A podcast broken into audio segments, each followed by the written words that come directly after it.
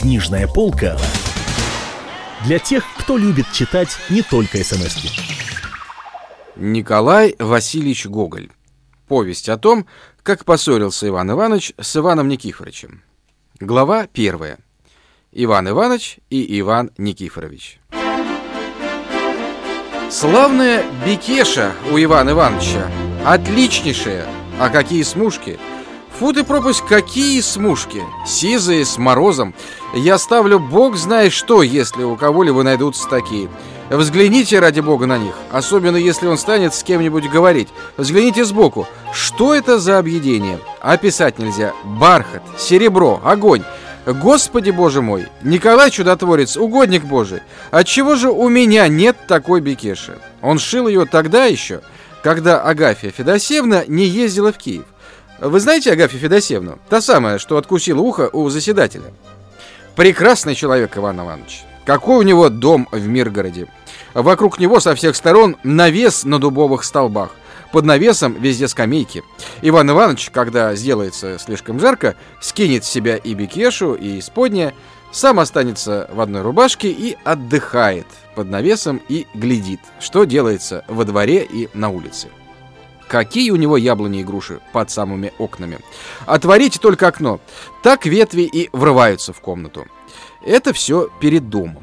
А посмотрели бы вы, что у него в саду, чего там нет? Сливы, вишни, черешни, огородина всякая, подсолнечники, огурцы, дыни, стручья, даже гумно и кузница. Прекрасный человек Иван Иванович. Он очень любит дыни. Это его любимое кушанье.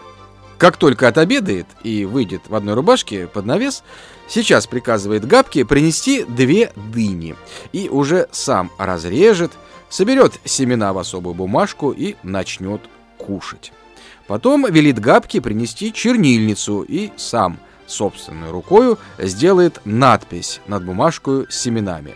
«Сия дыня съедена такого-то числа». Если при этом был какой-нибудь гость, то участвовал такой-то. Покойный судья Миргородский всегда любовался, глядя на дом Ивана Ивановича. Да, домишка очень недурен. А мне нравится, что к нему со всех сторон пристроены сени и сенечки, так что если взглянуть на него издали, то видны одни только крыши, посаженные одна на другую, что весьма походит на тарелку, наполненную блинами, а еще лучше на губки, нарастающие на дереве.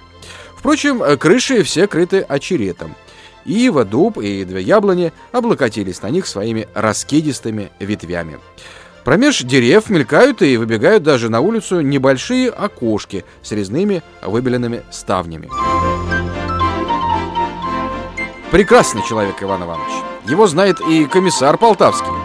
Дорож Тарасович Пухивочка, когда едет из Хорола, то всегда заезжает к нему. А протопоп отец Петр, что живет в Калиберде, когда соберется у него человек пяток гостей, всегда говорит, что он никого не знает, кто бы так исполнял долг крестьянский и умел жить, как Иван Иванович. Боже, как летит время! Уже тогда прошло более десяти лет, как он овдовел. Детей у него не было. У Габки есть дети и бегают часто по двору. Иван Иванович всегда дает каждому из них или по бублику, или по кусочку дыни, или грушу. Габка у него носит ключи от комор и погребов. А от большого же сундука, что стоит в его спальне, и от средней коморы, ключ Иван Иванович держит у себя и не любит никого туда пускать. Габка – девка здоровая, ходит в запаске свежими икрами и щеками. А какой богомольный человек Иван Иванович! Каждый воскресный день надевает он бекешу и идет в церковь. Взошедший в нее, Иван Иванович, раскланявшись на все стороны, обыкновенно помещается на крылосе и очень хорошо подтягивает басом. Когда же окончится служба, Иван Иванович никак не утерпит, чтобы не обойти всех нищих. Он бы, быть может, и не хотел заняться таким скучным делом, если бы не побуждала его к тому природная доброта. «Здорово, не бога!» — обыкновенно говорил он, отыскавший самую искалеченную бабу в изодранном, шитом из оплат платье. «Откуда ты, бедная?» «Я, паночку, из хутора пришла. Третий день как не пила, не ела. Выгнали меня собственные дети». «Бедная головушка, чего ж ты пришла сюда?»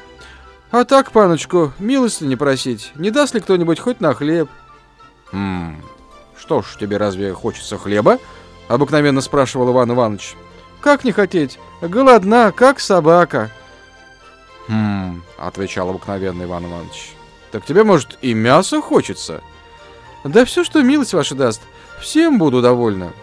Хм, разве мясо лучше хлеба? Где уж голодному разбирать? Все, что пожалуете, все хорошо. При этом старуха обыкновенно протягивала руку. «Ну, ступай же с Богом», — говорил Иван Иванович. «Чего ж ты стоишь? Ведь я тебя не бью». И, обратившись с такими расспросами к другому, к третьему, наконец возвращается домой или заходит выпить рюмку водки к соседу Ивану Никифоровичу, или к судье, или к городничему.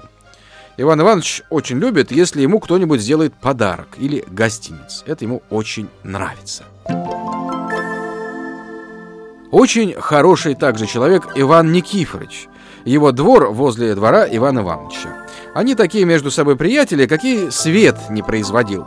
Антон Прокофьевич Попопус, который до сих пор еще ходит в коричневом сюртуке с голубыми рукавами и обедает по воскресным дням у судьи, обыкновенно говорил, что Иван Никифоровича и Иван Ивановича сам черт связал веревочкой. Куда один, туда и другой плетется. Иван Никифорович никогда не был женат.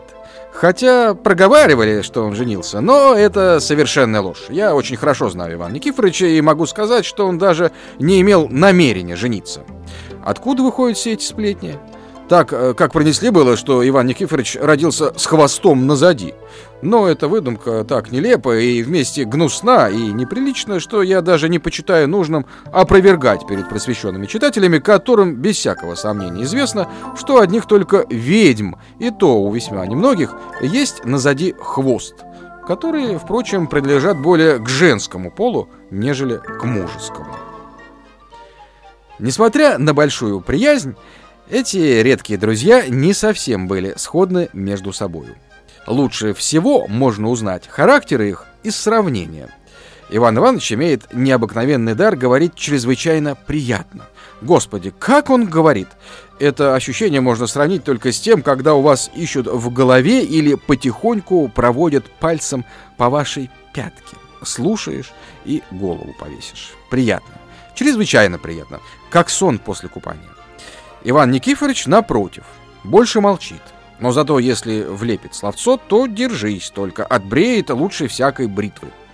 Иван Иванович худощав и высокого роста. Иван Никифорович немного ниже, но зато распространяется в толщину. Голова у Ивана Ивановича похожа на редьку хвостом вниз. Голова Ивана Никифоровича на редьку хвостом вверх. Иван Иванович только после обеда лежит в одной рубашке под навесом. Вечеру же надевает бикешу и идет куда-нибудь. Или к городовому магазину, куда он поставляет муку, или в поле ловить перепелов. Иван Никифорович лежит весь день на крыльце. Если не слишком жаркий день, то обыкновенно выставив спину на солнце и никуда не хочет идти. Если вздумается утром, то пройдет по двору, осмотрит хозяйство и опять на покой в прежние времена зайдет бывал к Ивану Ивановичу. Иван Иванович чрезвычайно тонкий человек и в порядочном разговоре никогда не скажет неприличного слова и тотчас обидится, если услышит его. Иван Никифорович иногда не обережется. Тогда обыкновенно Иван Иванович встает с места и говорит «Довольно, довольно, Иван Никифорович, лучше скорее на солнце, чем говорить такие богопротивные слова». Иван Иванович очень сердится, если ему попадается в борщ муха – он тогда выходит из себя и тарелку кинет, и хозяину достанется. Иван Никифорович чрезвычайно любит купаться. И когда сядет по горло воду, велит поставить также воду стол и самовар. И очень любит пить чай в такой прохладе. Иван Иванович бреет бороду в неделю два раза. Иван Никифорович один раз. Иван Иванович чрезвычайно любопытен. Боже, сохрани, если что-нибудь начнешь ему рассказывать, да не доскажешь. Если ж чем бывает недоволен, то тотчас дает заметить это. По виду Ивана Никифоровича чрезвычайно трудно узнать, доволен ли он или сердит. Хоть и обрадуется чему-нибудь, то не покажет. Иван Иванович несколько боязливого характера. У Ивана Никифоровича, напротив того, шаровары в таких широких складках, что если бы раздуть их, то в них можно бы поместить весь двор с амбарами и строениями. У Ивана Ивановича большие выразительные глаза табачного цвета, и рот несколько похож на букву «ижицу». У Ивана Никифоровича глаза маленькие, желтоватые, совершенно пропадающие между густых бровей и пухлых щек, и нос в виде спелой сливы. Иван Иванович, если попочивает вас табаком, то всегда наперед лизнет языком крышку табакерки, потом щелкнет по ней пальцем и, поднесши, скажет, если вы с ним знакомы, «Смею ли просить, государь мой, об одолжении?» Если же не знакомы, то «Смею ли просить, государь мой, не имеющийся знать чина имени и отчества, об одолжении?» Иван же Никифорович дает вам прямо в руку рожок свой и прибавит только «Одолжайтесь».